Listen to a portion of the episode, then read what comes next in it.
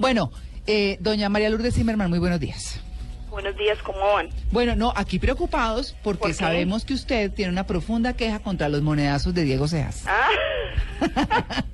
¿Ah? Pegándole a los pobres animales. me estaba riendo mucho con ustedes. ¿Viste? Gracias. De verdad que sí. Gracias. No, no, está bueno. Eso es de sentirse en colorín colorado, pero no, está bueno, divertido. Vamos la verdad, el tema. Sí, a- a- así la pobre gallina, el chulo, ¿qué más, qué más fue que le pegamos al caballo? No, y, y no, y, y lo mejor es que es justo antes de la sección de Blue Verde. Ah, sí, Todo tiene que ver con todo. sí, Claro, todo está conectado. El en la vida. mira. Claro. No, el cuervo está El todo cuervo. bien, el caballo está todo bien. Sí. La conexión natural. Oiga, venga, yo, yo quiero hablar de un tema hoy, pero no quiero que lo veamos como catastrofismo. ¿El de los tiburones? Sí, el tema de los tiburones. En Blue Verde nosotros tratamos de, de dar las noticias, pero pero no no queremos asustar a la gente con los temas, pero sí que la gente entienda, por ejemplo, eh, a través de las cifras que vamos dando, Sí. cuál es la importancia de las especies y por qué es importante su conservación. ¿Cierto? Mire, el año pasado eh, se generó a final de año justo, como para cerrar el año, la Convención Mundial por la Protección de las Especies Migratorias Silvestres. Ustedes no me van a creer esta cifra, pero es así. Esto demuestra que hay muchos tiburones, pero que la presión que se está generando sobre esta especie para el consumo es demasiado grande. Mire, ellos aseguraron que alrededor de mil millones de tiburones ¿Mm? Han sido capturados Uy. en la última década a nivel mundial. ¿Mil millones? O sea, estaríamos hablando de 100 millones de tiburones por año que han sido capturados en la última década, 100 por años, y mil, digamos, en toda la década, pues haciendo, haciendo la, eh, la sumatoria de esto.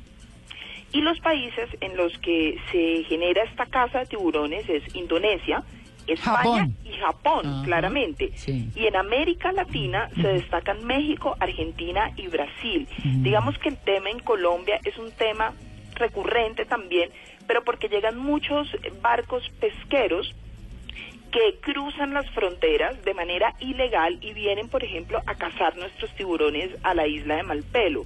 Pero pues no es, eh, comparativamente no es tanto como se desarrolla en América Latina, en México, en Argentina y Brasil, ¿cierto? ¿Cuál es el problema aquí? Digamos que esto lo manifestó eh, The Pew, que es una organización que se encarga, digamos, del cuidado, de la protección y de la investigación de tiburones, entre otras especies marinas, dice que las poblaciones de tiburones se enfrentan amenazas de extinción por la demanda, una, de sus aletas, Mm, por sí. eh, la carne, Sí. por el aceite del hígado del tiburón y por otros productos Mm. pero que el gran problema es que los tiburones están en la cadena alimenticia, digámoslo así, Ujú. ellos tienen un crecimiento muy lento, una madurez muy tardía eh, y tienen pocas crías, entonces son muy vulnerables a esa sobreexplotación que se está generando y el gran servicio que prestan los tiburones en el mar, que es como para que nosotros sepamos cuál, cuál es el, el rol eh, ecológico de esta especie, es que ellos son controladores. ¿Controladores? Sí, claro, son controladores. Cuando hay especies que se desarrollan demasiado, eh, y podríamos llamarlo así, no como una especie plaga, sino que tienen eh, demasiados animales en el mar, entonces los tiburones son los que controlan esa cantidad de especies, entonces no hay como una sobrepoblación, y eso mantiene como el equilibrio del mar. Es como en el caso, por ejemplo, de los eh, de los jaguares. Los jaguares son controladores de esas especies que se desarrollan muy rápidamente y que pueden generar problemas a, a, por ejemplo, a los cultivos de los campesinos, ¿cierto? Sí. Lo mismo pasa aquí con los tiburones.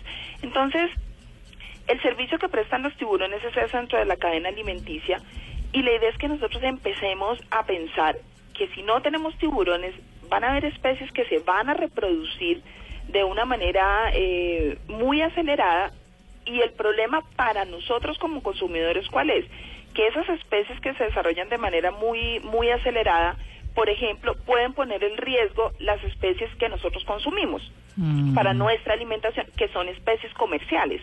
Entonces, miren el rol tan importante que tienen los tiburones y miren lo que está pasando a nivel mundial y ahí es cuando nosotros tenemos que empezar a, a pensar y generar presiones también, para eso están las redes sociales, normalmente cuando se generan estas polémicas, que los medios de comunicación podamos poner sobre la mesa de, de, de- de conversación estas cosas y de análisis y es que la caza incidental, es decir, al país entran miles de, de barcos eh, que hacen pesca de manera ilegal, como yo les decía, con esas eh, eh, redes de arrastre que se van llevando todo por delante y que tienen kilómetros y kilómetros de redes esos barcos comerciales y Uy, resulta sí. que ahí entran tiburones, entran todas las especies que Delfines, aparezcan sí, de todo. delfines, Mm. tiburones y esta pesca incidental más el aleteo, pues que digamos que aquí se genera eh, también de, de una manera ilegal, pero pues que en el país no se genera no se genera aleteo, es lo que lo que está poniendo en extinción a todos los tiburones del mundo.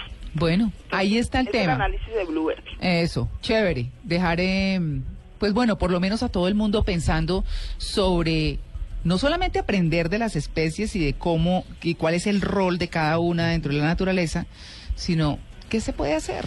Sí, es que uno, uno, un- pues si uno no se educa sobre esto, que es un poco lo que queremos hacer con Blue Verde, uno pues sí, está, entra al agua y una cantidad de pescados y dicen, no, pues, o de peces en este caso, y saco uno y no pasa nada, o acabo con ellos y no pasa nada, y es la cadena alimenticia, pues eso sí, Sí. se lo enseñan a uno, yo creo que desde primero primaria, Claro. y uno no le para muchas bolas.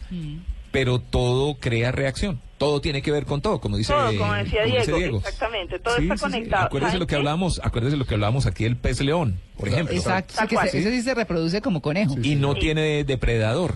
Exacto. Ese es el grave problema. No tanto que se reproduzca mucho, sino que no tiene quien se lo coma en el él mar. sí se come todo. Él se come todo. En nuestro país no tiene quien se lo coma. En donde originalmente vive el pez león, sí tiene quien se lo coma. Ese es el problema de la especie introducida. La especie entra y cuando entra a un escenario completamente diferente dice, aquí vivo perfectamente porque aquí no hay quien me coma. Pero donde originalmente vivía, sí tenía quien se lo comiera. Es que ese es el problema de la introducción de las especies. Claro. ¿sí ve? Cuando son introducidas en otros espacios que no son los suyos.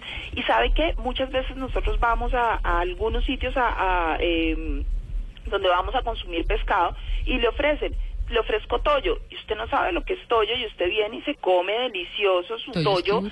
y resulta que los toyos son los tiburones pequeños. Entonces ahí nosotros como consumidores digamos que estamos interponiéndonos en ese proceso de esa cadena. Los animales se pueden comer digamos, eh, los pescadores muchas veces los pescan para el consumo de sus familias, pero cuando ya el tema es comercial y se venden en restaurantes miles y miles de tollos para que usted se lo coma y usted no sabe lo que es un tollo, cuando le dicen el tollo es el tiburón pequeño, usted se está comiendo tiburones pequeños y ahí usted interrumpe eh, todo el tema de la reproducción. Los Mm. animales se comen cuando están grandes, pero no cuando son bebés porque si no después no se pueden reproducir.